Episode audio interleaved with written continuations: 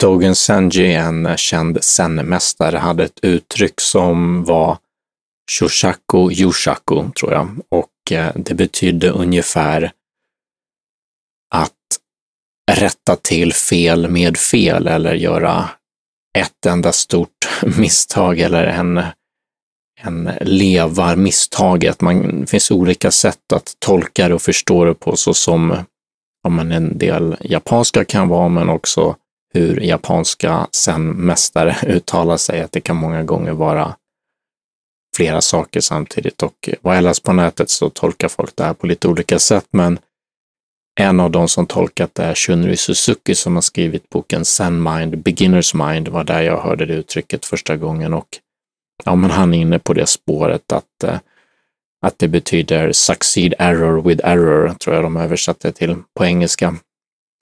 Så att vi begår ju alla misstag.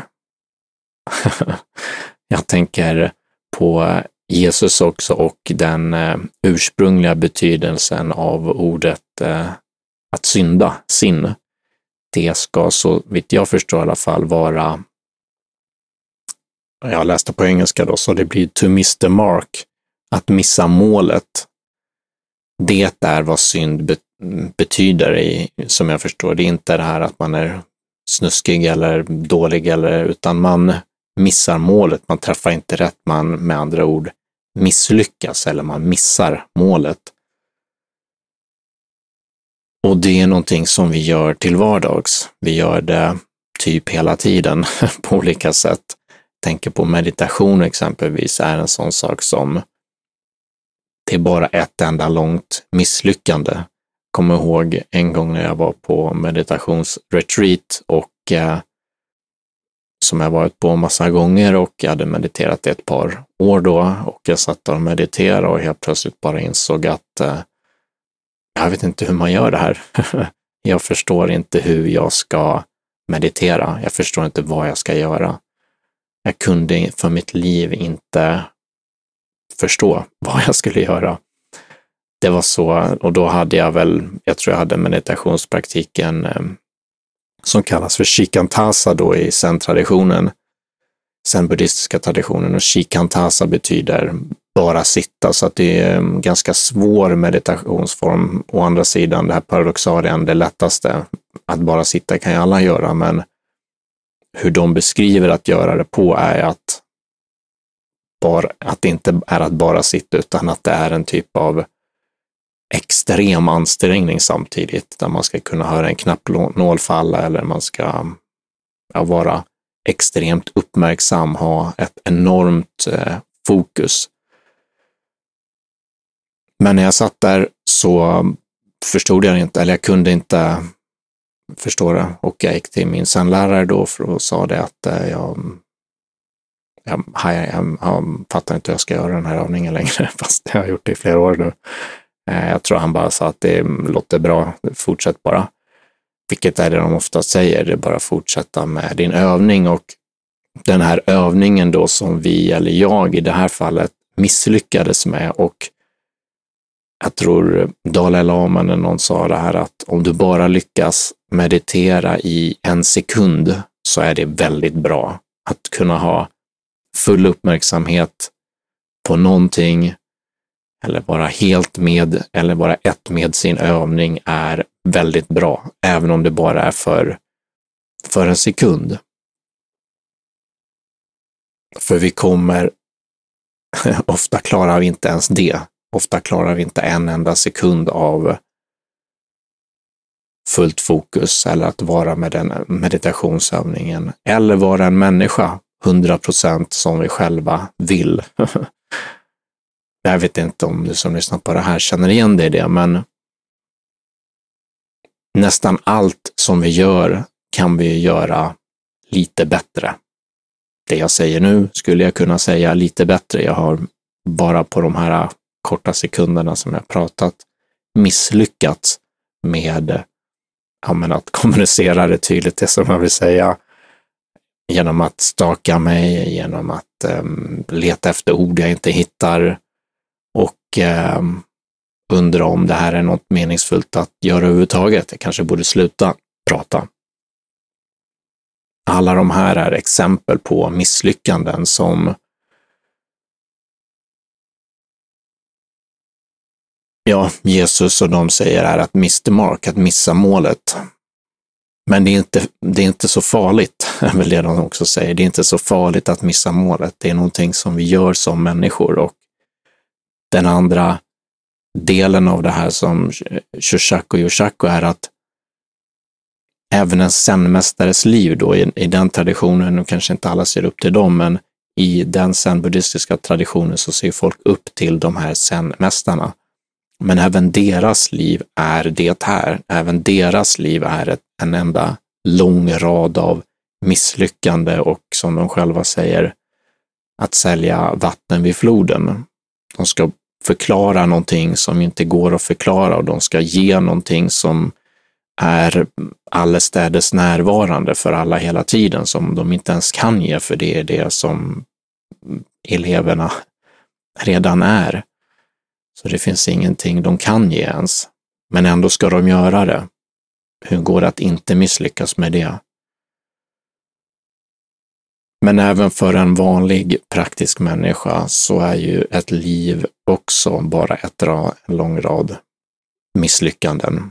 Misslyckande som att vara en god vän, misslyckande att vara en god arbetskamrat, misslyckande att vara en god förälder, god, gott ehm, vad heter det, barn till förälder, misslyckas med sin matlagning, misslyckas med sin hälsa eller att göra de sakerna man skulle behöva för sin hälsa eller för sina relationer eller för man inte är nöjd med sin, eh, hur man lever, hur mycket pengar man har, allt möjligt som vi har framför oss, allt möjligt som vi inte är nöjda med, går att ses i ljuset av misslyckanden. Allting är en massa misslyckanden. Och ser man det så,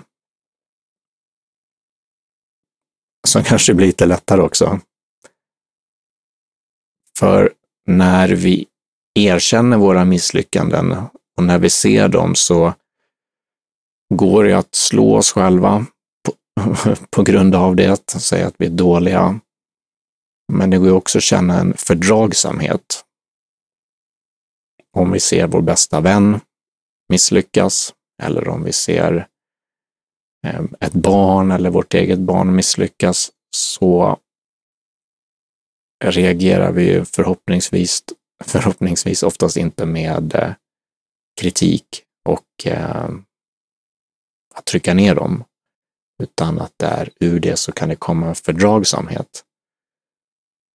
Jag vet inte varför, men jag tänker också på döden. Döden är ju också, eller går att se som en typ av misslyckande. Det är någonting de flesta människor inte vill de flesta vill inte dö. De vill leva. Man vill inte förlora allting som man har, eller ha allting som man har byggt upp, eller några relationer man har. Men det är det som händer alla. Vi eh, lever det här livet och sen så dör vi. Och sen försvinner precis allt. En del andliga traditioner har faktiskt att man tränar på att kontemplera det. Att kontemplera döden. Vissa åker ut till gravar och sitter på dem och mediterar, men en del har också som eh, Tignatan, hur han uttalar, uttalade sitt namn, kommer ihåg prata om att vi, sku, att vi kan gå till oss själva om vi är till exempel i konflikt med någon, med vår partner eller en kompis eller någonting annat och se oss själva om tre månader. Och när vi gjort det så ser vi oss själva, man gör det själv då som en övning, se sig själv om tre år och den här äh, som man har konflikten med.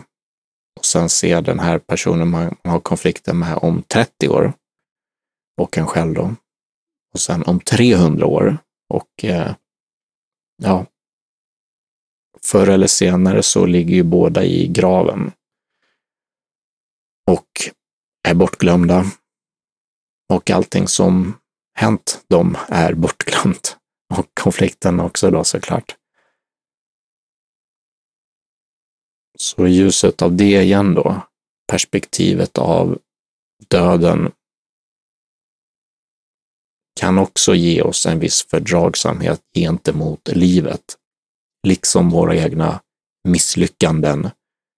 Att se oss själva som ja, å ena sidan misslyckade varelser, men å andra sidan det som också traditionerna lär ut är ju det här att vi är ja, men i kristna traditioner med Jesus, att vi är Guds barn. Eller i andra traditioner som i zen-buddhismen, om man tänker i termer av att vi är alla ett. Vi är alla det stora sinnet. Vi är i den meningen perfekta eller ofelbara. Vi är bara naturen som, som uttrycker sig självt. Vi har inte kontroll ens över våra liv, vad som händer. Väldigt mycket bara sker av sig självt, liksom eh, naturen gör i övrigt också. Trädet styr inte över vattnet eller regnet eller solen eller jordens rörelser. Och vi gör inte det heller. Vi har inte ens full kontroll över oss själva. Vi styr inte våra organ, de sköter sig själva. Vi vet att eh, vi har ett omedvetet som styr oss. Vi vet att det som hänt oss bakåt i tid påverkar oss idag. Vi har en biologi, vi har evolutionspsykologiska mekanismer som gör att vi är och agerar på olika sätt. Saker som ligger utanför vår kontroll och som också påverkar de här misslyckandena. Det finns ju alltid den här risken att när man tänker att eh, saker är andras fel eller problemen är utanför en själv eller jag har jag har inget ansvar. Det är en annan, eller det är väl, det är ju samma diskussion också. Men att tro att allting är alla andras fel och att jag inte har något ansvar är ju, eller kan också vara ett misstag. kan också vara ett misslyckande. Det är det här att det finns inga, finns inga svar, i min värld i alla fall. Det finns inga lösningar, inga enhetliga, enkla lösningar i alla fall.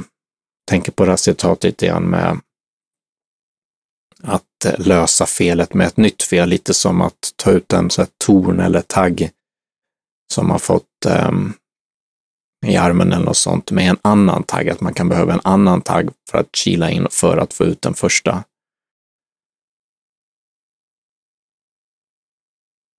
Vi vet inte hur vi ska leva våra liv. Vi vet inte vad rätt svar är på vad vi ska göra, hur vi ska vara. Och eftersom det är så,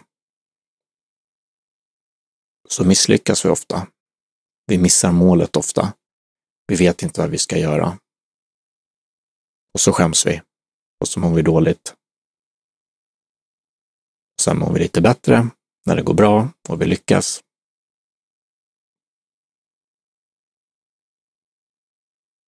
Så hur ska vi leva? Hur ska vi leva livet? Ja, det var ju det. Vi vet inte. Och jag vet inte. Och det finns ingen som kan svara på det. det är i varje stund som de här zen-traditionerna säger. Varje stund är ny i den här boken som Shunryu Suzuki skrev, Zen Mind, Beginners Mind, så handlar sen buddhismen i mångt och mycket om att komma tillbaka hela tiden till beginners mind, alltså nybörjarsinnet, det som det sinnet du hade i, i den traditionen, då, första gången du satte dig ner och mediterade överhuvudtaget, eller överhuvudtaget började tänka på meditation eller vad är det här överhuvudtaget?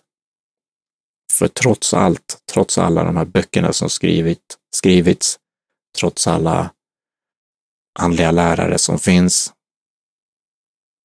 trots alla Youtube-videos som finns med folk som pratar om sånt här, likt det jag gör nu, så skulle jag i alla fall säga att det är ingen som vet fortfarande. Det är ingen som vet vad det här är. Det är ingen som förstår sig på det. Det är ingen som vet hur man ska vara som människa. Det är ingen som kan svara på hur du ska leva.